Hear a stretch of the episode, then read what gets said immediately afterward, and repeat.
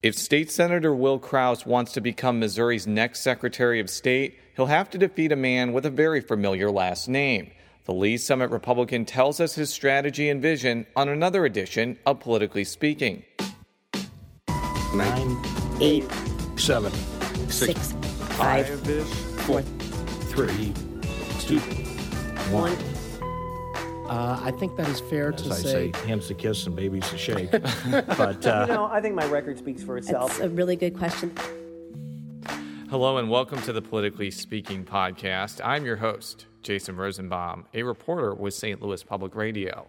Joining me in studio today in St. Louis is colleague Jo Mannies. And returning to the show, but joining us for the first time in studio in St. Louis, we have as our special guest today Will Kraus. a state senator from Lee's Summit, a Republican, and a candidate for Secretary of State.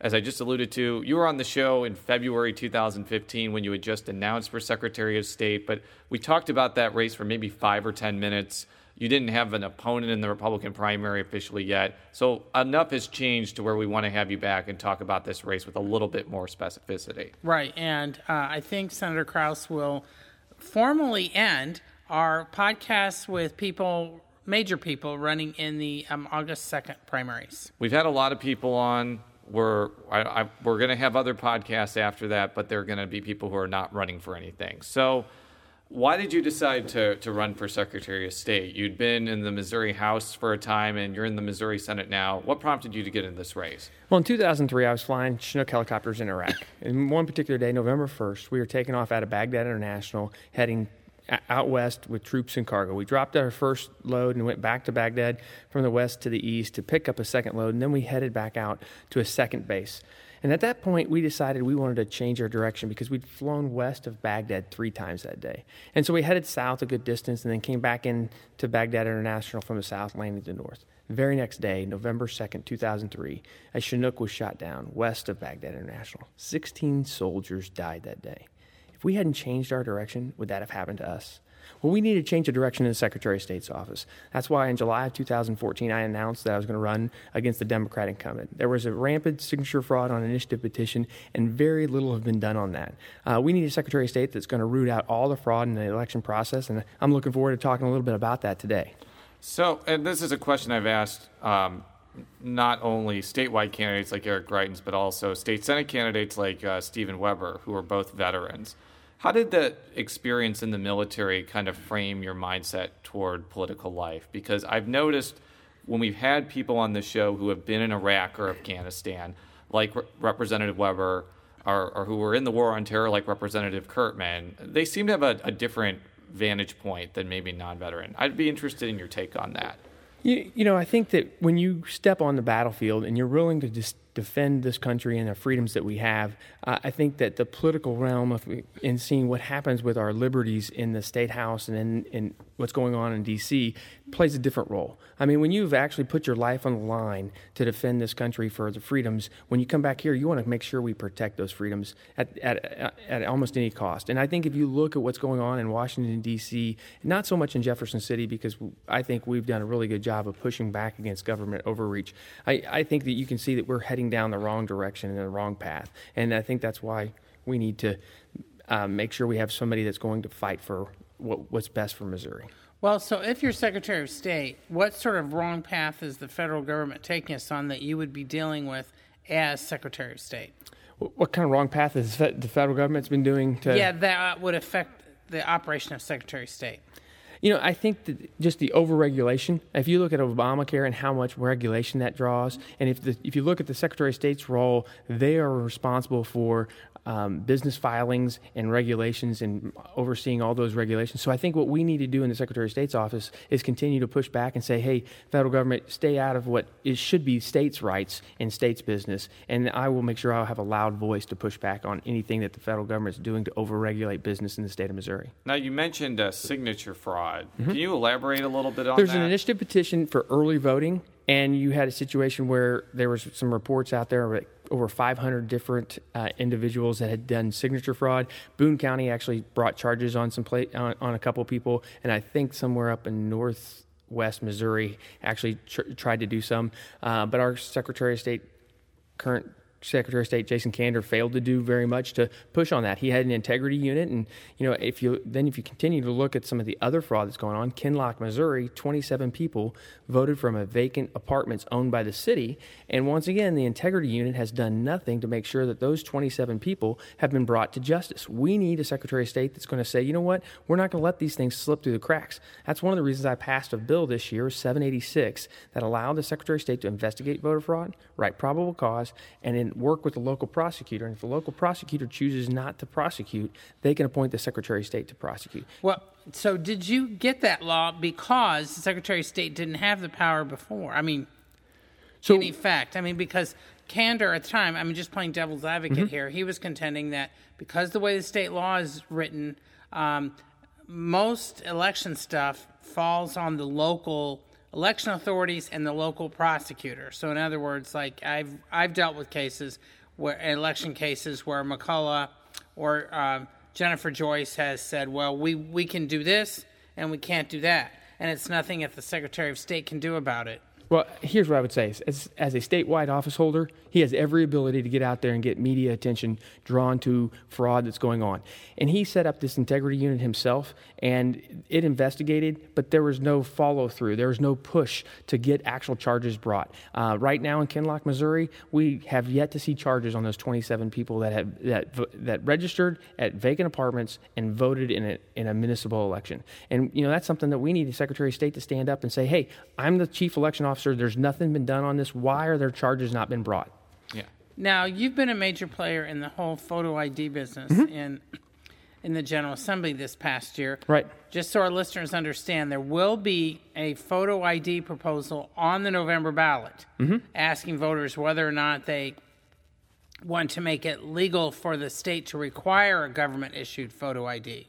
Without getting into the history, technically, right now, the state of Missouri cannot without changing the Constitution. Correct. Now, but there also was a separate bill, an implementation bill, which would lay out which IDs would be approved, um, how much the state, how the state would deal with people who don't have the, the information to get the IDs, such as birth certificates, that sort of thing.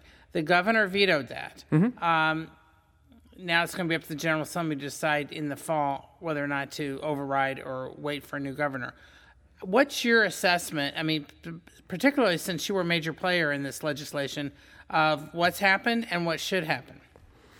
Okay, what ha- what has happened is is the Missouri Supreme Court ruled in 2006 that Correct. it's unconstitutional to have a voter ID law, and so we have to come back and change this constitution. That's what's going to be in front of the voters in November. Uh, I do want to highlight that there's a distinct difference here. Uh, my opponent uh, had filed an initiative petition, went around, told this, everyone in the state that he was going to collect 300,000 signatures. He failed to turn in one on May 8th. Now We- we, are talking about Jay Ashcroft. Okay, Right. go we, ahead. We uh, we ended up passing the bill after that to put it on the vote uh, on the ballot for Missouri voters to vote on November. Uh, I think it's very important that we have somebody that can ha- can get things done and and don't that doesn't make promises that they can't deliver on. Uh, now. The, the bill that was vetoed by the governor will be back in September, and I believe that we have overwhelming majorities in the Missouri House and Senate, and we'll override that, that veto. He vetoed a bill in 2011, and I don't think we had the majorities that we have. I know we didn't have the majorities we have today, so uh, we didn't override that bill. And the bill that was passed in 2011 to go to the voters was thrown out by a court. So it, you have to have both. You have to have Correct. the vote of the people to change the Constitution, and then you have to have the, the statutory change to implement the bill. Well, and the statutory change still could. I mean, even if you guys override it, technically there could be a court case or whatever, somebody challenging something in it.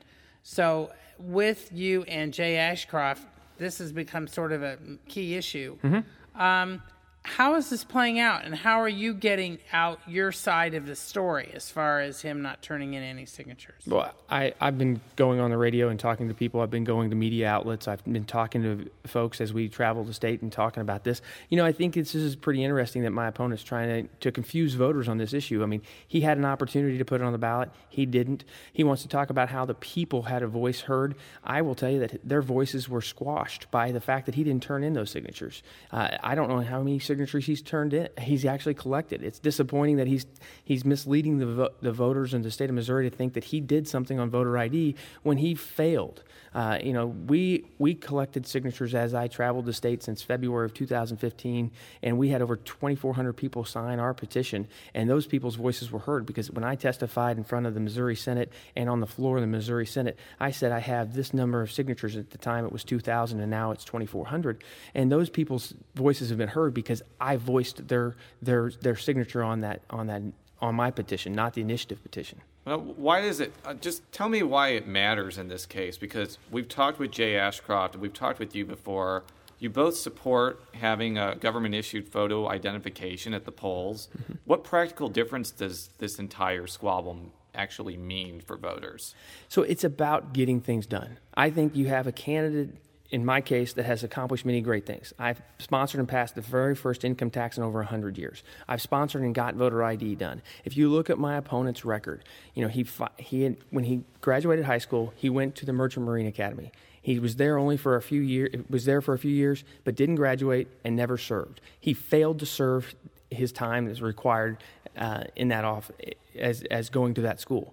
And then once again, now he comes out and he, he says, "I'm going to go collect 300,000 signatures and get this on the ballot." And he failed to get it done. Time and time again, my opponent has failed to accomplish major things.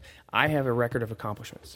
Now, your opponent, though, has been able to get some major donations in the last week or so from at least the one of the state's top Republican donors.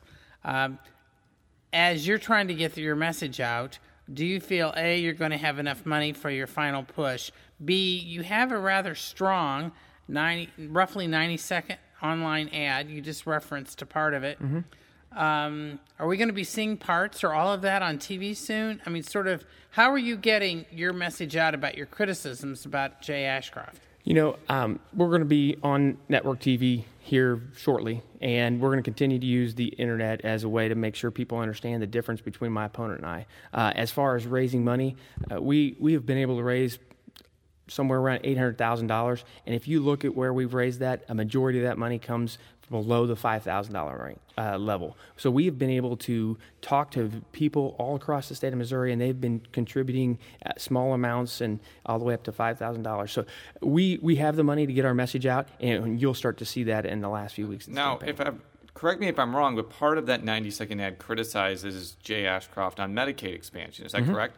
You were one of the few Republicans in 2005 to vote against the Medicaid cuts, Right. Which I think implicitly meant that you wanted to keep Medicaid at a much higher eligibility level than it Negative. is now. No. Can you just kind of explain that? Because I'm sure that he's going to bring that up. So what happened was we passed a real drastic cut on Medicaid. I voted against it. The very next, well, I think it's very next year, a U.S. Supreme Court, not the Supreme Court, U.S. Court ruled that Missouri was out of compliance. We cut things like batteries for quadriplegic wheelchairs. And guess what? The year after that, we passed a bill to reinstate durable medical equipment because that's what the, the court said we were out of compliance for.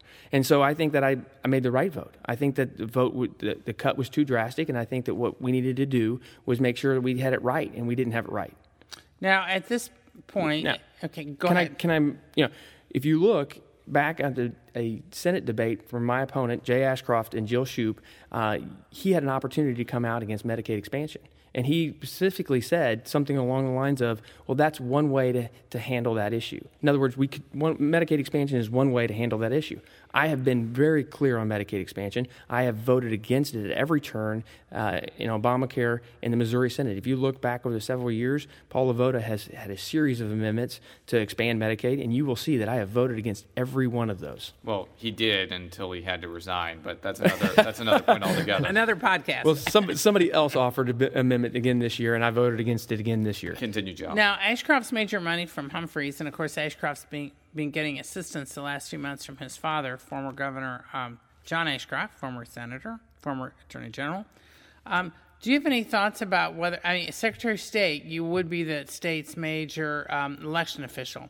Do you have any thoughts about campaign finance restrictions, which we now do not have?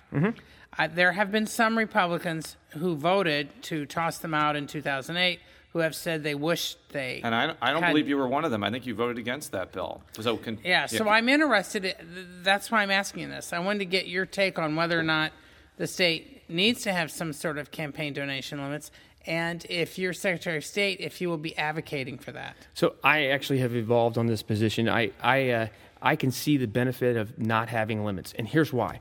You can see when somebody gets a million dollar check, such as uh, Josh Hawley did just the other day from uh, David Humphreys, Correct. Eh, which is fine. It's just a matter of seeing seeing that.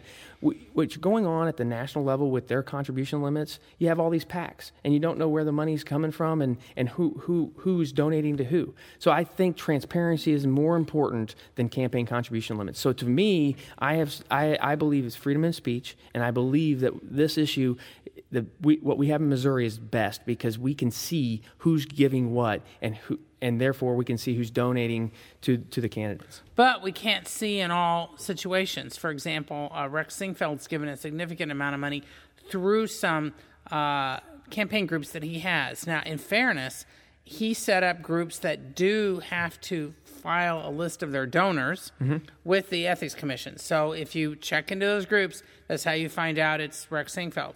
There are other groups that don't have to file who their donors are, so we have no idea if it's Sinquefield, Humphreys, or whoever. And increasingly, some of those groups are getting involved in a number of statewide contests in the state.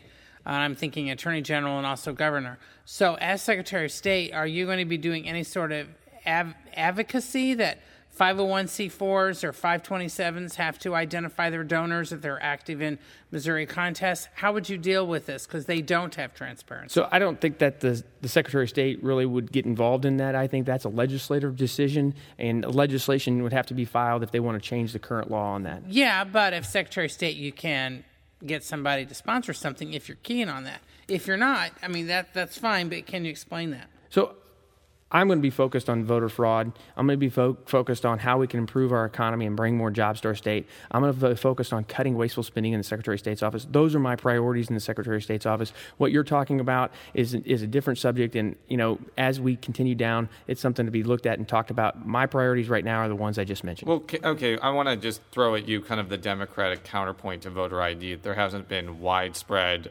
showcases of, I guess, voter impersonation fraud, which is something you hear every time this is brought up. But I would like you to kind of respond to that. Sure. How would you know? How would you be able to catch somebody in today's society and underneath our current realm of rules? We wouldn't be able to catch because they bring a utility bill in. How can you d- identify someone's in- impersonating somebody else? Now, I will tell you that in 2012, there was a woman that showed up to work after work to vote and couldn't vote. Actually, had to file a provisional ballot because somebody had already voted for her.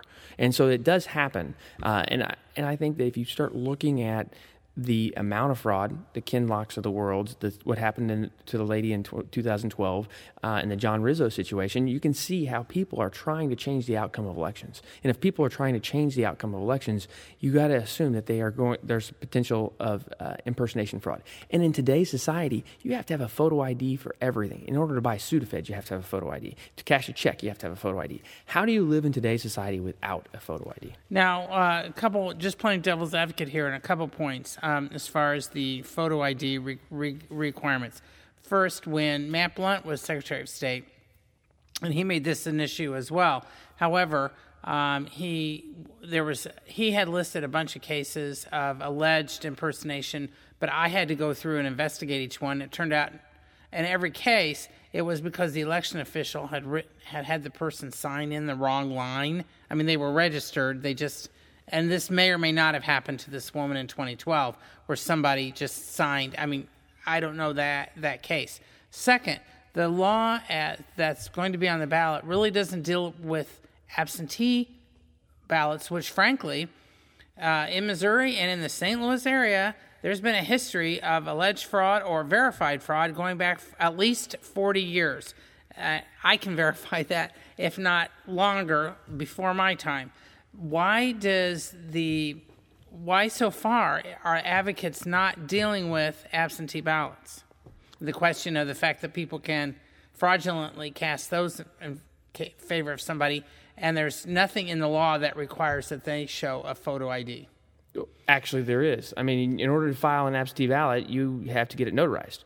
In most cases. Yeah, but the, they're they're believed in some ca- well in some cases in St. Louis what it was was somebody was fraudulently notarizing all these things. and So they so the the notary is is violate is is in, is is the one that's breaking the law. But a current law and, and there's nothing to stop that from happening. I mean, how would you verify someone's ID when people mail voting? in, we're talking about mail in absentee Right. ballots, not people who show up. Right, at but the- how how would you mail how would you verify someone's ID when they're mailing it in? I don't know. That's why I'm asking you. So I, I, I you know, the reason why we did the law the way we did the law is we had a constitutional lawyer that has actually argued a case in front of the Supreme Court on voter ID, and this is what that constitutional lawyer believes is the right wording for the the constitutional change. And with the court throwing out earlier versions, I think it's important that we have a version that will stand the Supreme Court's scrutiny and not be thrown out. And so that's why we used the wording we did. And if, if there's a way we can come back and do something with absentee uh, voter fraud and checking for IDs, uh, that's something we can look at down the way down the road. But I didn't. I looked at it and I was thinking, how can you verify it anyways? Well, a copy of the driver's license. Well, that doesn't mean you can't get somebody else's driver's license and copy it. I mean, so how's that verifying a person's ID? I don't know how to do that with absentee, and I'm open to suggestions and willing to talk to anybody about that. Now, uh, before we get into the political machinations of this race a little bit further, there are other aspects of the Secretary of State's offices besides election. Business registration is a big deal. Mm-hmm. Uh, securities regulation is a big deal. What other things would you want to do in the other realms of the Secretary of State's office if you become that office holder? So I believe in making sure we cut every bit of red tape. Uh, when somebody goes onto the Secretary's website, if it's slow and bogs down and, and people can't get what they need done, uh, that, that's, that's going to take them away from doing what they need to do best in their business. So what we need to do is make sure their website works. We need to make sure that there's not duplicate forms, don't need to be going to this site and that site to fill out the similar, similar information. Let's streamline, let's reduce the paperwork and the bureaucracy in the Secretary of State's office. I believe we can use technology to do that, uh, and so that's what I'm going to do on that side of things. Uh, as we continue, also, I think customer service is very important. I'm a business major, and I think that everybody that comes through the Secretary of State's office needs to make sure that they're being served at a high degree of customer satisfaction. So we're going to make sure that, that we have a little icon on our website so that people that have problems or concerns tell us what we can do to improve our service in the Secretary of State's office. Uh, well, another thing that comes to mind is also ballot summary language, which I guess goes back into the realm of elections. When Robin Carnahan was Secretary of State, a lot of Republicans, but I think some Democratic groups were a little dismayed with how she wrote some of the ballot summaries. I, I mean, I, I could be wrong here, but I think that that, con- that controversy has died down to some extent under Kander's administration. Well, no. Well, there have been. Well, for one thing, they changed the state law on some of it, but on the other hand, there have been some legal fights. In Yeah. fact, there's one now over. But that that's pretty common. I mean, I think groups sue over ballot summaries. But they didn't regardless. used to Yeah. until about 15 years So, ago. So, would you want to change that process at all? Because I remember when Shane Schoeller was the nominee in 2012, he proposed a pretty expansive change to how that's actually done. What's kind of your thoughts on that process? So I think we need to have a Secretary of State that's going to write fair language that's un, that people can understand. And so I, I don't believe that the current process needs to be changed. I think we just need to have the right person at the realm that's going to make sure that that language is uh, makes common sense and people can understand it. I think all too often, uh, I will tell you, my son has already voted. My 18 year old son, he went in and he voted just recently because he's going to be gone on election day. And he said, "Dad, that, that language was confusing." And I said, "That's," and he and he goes, "I." He actually told my wife this. He goes, I can see why we need dad in the Secretary of State's office. Uh, I'm a common person. I'm an officer in the United States military. Uh, I'm not a lawyer. I'm not going to use legalese. And, and I think that common language that people can understand is what we need to go with. And that's what I will bring to that office. Now, uh, one of the other um, requirements for Secretary of State, they also oversee like invest investment, Security yeah, investments. for security investments, which seems kind of odd, but that's the way it is. Are there things that you would do about that? Because I know there's been increasingly some um, evidence of fraud or attempted fraud, as particularly of older people in their in their money, and it's been up to the Secretary of State to try to get either these uh, investment firms or individuals thrown out or prosecuted. Uh, you know, I, I don't know that there's anything that needs to be fixed in that realm. I will tell you that there's about 26 people that work in that division. Uh, if anything, we probably potentially need to, to bulk it up a little bit and get some more employees in there to make sure that they have enough people to do their job. Uh, because 26 people in- covering the entire state of Missouri and, and the millions of dollars that are going through security seems a little light to me. Uh, so that's what I would be doing is looking at that to make sure that it's running properly and, and they have the right resources in, inside that division. Well, you mentioned we, you did want to cut the office, though. So where would I you said I wanted to cut? wasteful spending. Okay. So cut wasteful spending is different than cutting cutting the Okay. office.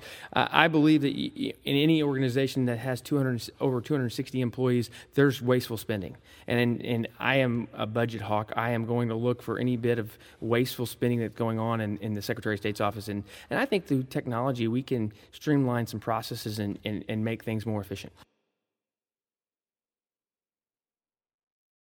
Now, the reason I was just looking down at my phone was not being rude, but also just looking at some of the, the, the back and forth of this race. And one of the things that I've noticed, especially in your ad, is you criticize your opponent for, you know, the merchant marine thing, for not voting in certain elections, for things he said in a prior campaign. And it kind of brings up a, a question like, he doesn't have a voting record. He, he doesn't have questions like I asked about how you voted for things, you know, five, ten years ago. Does that make it more difficult to run against him because he doesn't have this defined record and the things you're kind of attacking him on may not be as impactful as, say, voting against or for something? So I would say running against a, the last name is very difficult in this state. I think the last name is, but that's what this whole ad's about. It's about making sure people understand who Jay Ashcroft is and that, and what he has not accomplished in his life. Uh, I think it speaks volumes to see that he lost a state senate race and then turns around and runs statewide. Who does that? Who has the ability to do that? Only somebody with a last name like Ashcroft can actually pull something like that off. Yeah, but uh, to be fair, that race was uh, in a Democratic leaning district, and That was did- held. That was held by a Republican, Yes. and redistricting actually made it better Yeah. than it was when it was won by John Lamping. Right. And at the same year that we lost that seat, we picked up the Jefferson County seat. So when you start looking at it, it wasn't the a wave of people against Republicans; it was the candidate in that race. If you look at it across the board, uh, Paul Wieland won a, a seat that was held by a Democrat. We lost the seat that was held by a Republican. Interestingly, when he was on our show, he joked that having the Ashcroft name probably hurt him in that district because that district is probably more moderate than, than those those other districts you just mentioned. I would tell you that I think that most people would say that his name will hurt him in the general election. I think that me being on the general election will help Republicans. I have a base of support in Lee's Summit that will come out in a, a larger percentage in November to support me. Uh, I think that my military background will help get crossover vote. I- I think my record of cutting taxes will help uh, also get crossover vote. I think I'm a better November candidate for the Republican Party. Now, though, you mentioned though that his name it makes it more difficult for you to run against him in the primary, correct? Okay, so is there certain pockets of the state like Springfield, Joplin, around that area where it's more difficult because John Ashcroft was from Springfield? I mean, a- as you're campaigning, are there places where you're finding that either people don't know who you are or where you have to lay out your key um, differences between you and uh, Jay Ashcroft? Or So the biggest difficulty here is just name ID, the, the last name. When people get to meet my opponent and they get to meet me, I will tell you that most of them are coming my uh, coming my way. They look at what I've been able to accomplish in my life: 24 years military service, 13 months in Iraq, 340 f- combat flight hours, convoy commander of, of almost 100 soldiers going into Iraq. I managed multi-million dollar projects for Sprint. Uh, then I moved in the General Assembly. I passed a bill to make it easier for our deployed military members to vote overseas. I passed the vo- uh, voter ID bill. I passed a bill to make it where the Secretary of State can investigate voter fraud. I passed a bill that made it reduce our income taxes. You see all of those things, and, and then you look on the other side of the, uh, the, the ticket on my primary opponent. What major accomplishment has he had in his life that compares to what I've done? And so I think that this race is going to come down to our records, our records, not his father's record, but our records. And I think when you look at the resume and you look at my accomplishments versus his accomplishments, it's very unbalanced. So, if you are the nominee, you will likely be going up against Robin Smith. She does have a primary against two who I would consider perennial candidates, but for, for all intents and purposes, the Democratic Party is backing her.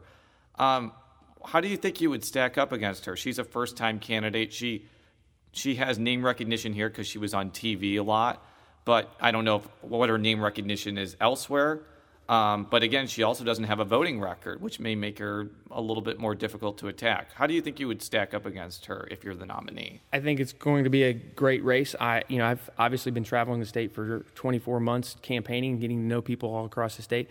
My wife and I have been very involved in our community back in, in Kansas City, and we've actually made inroads into um, the inner city in a couple areas. And so I think that that the race is going to be it's always difficult when you're running statewide in Missouri. It's not a given anywhere, and so we're going to get out and we're going to campaign hard, just like we've done.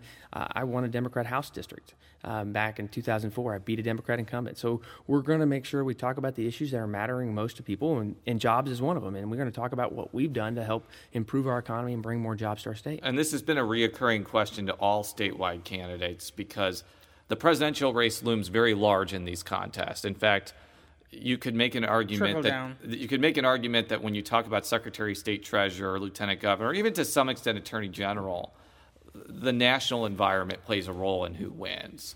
So it's a very it's a very strange national environment right now, to put it mildly. We have a situation where Donald Trump is going to likely be the uh, GOP nominee.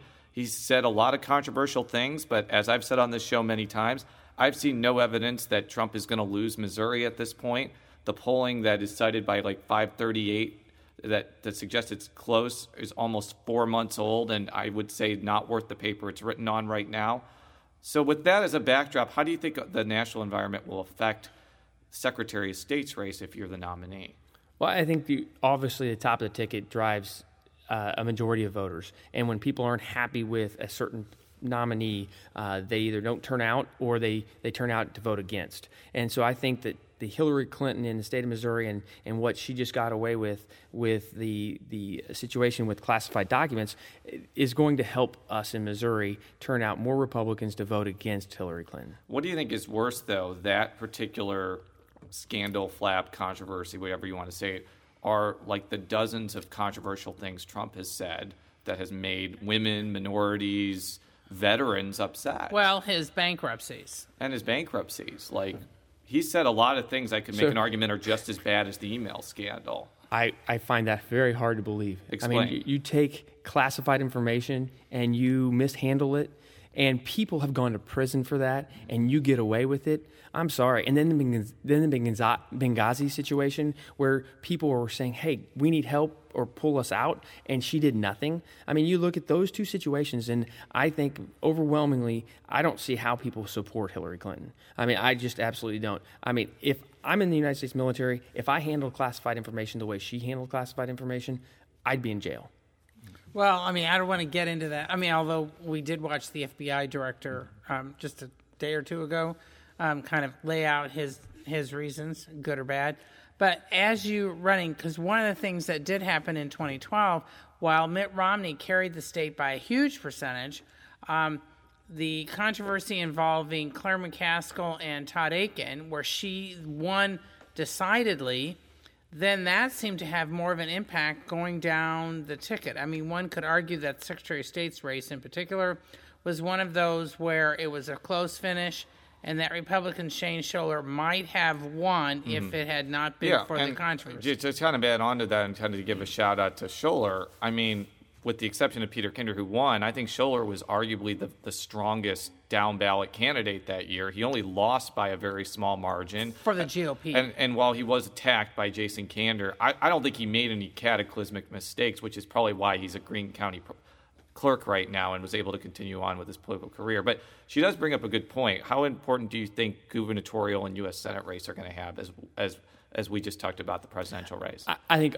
the top of the ticket is extremely important, all the way from Trump all the way down to the U.S. Senate and the governor's race. And so I, you know, I think we need to make sure we have the best candidate for that. And I think that if- you look at our candidates, all of them, uh, I believe, are are tiers above the Democrats. Well, we'll be watching those races as well as your race very closely. I, I, I'm not just saying this because you're here, but because I did cover this race last time. The Secretary of State's office is one of the most important statewide offices that doesn't get a lot of attention. So we'll be monitoring the results of your primary and your general election if you win the nomination very closely.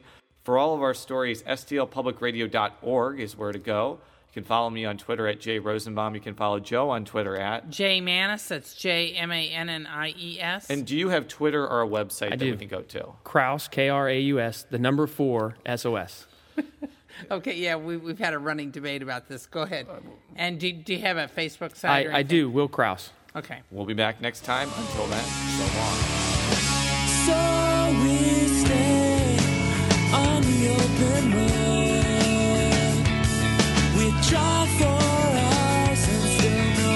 side.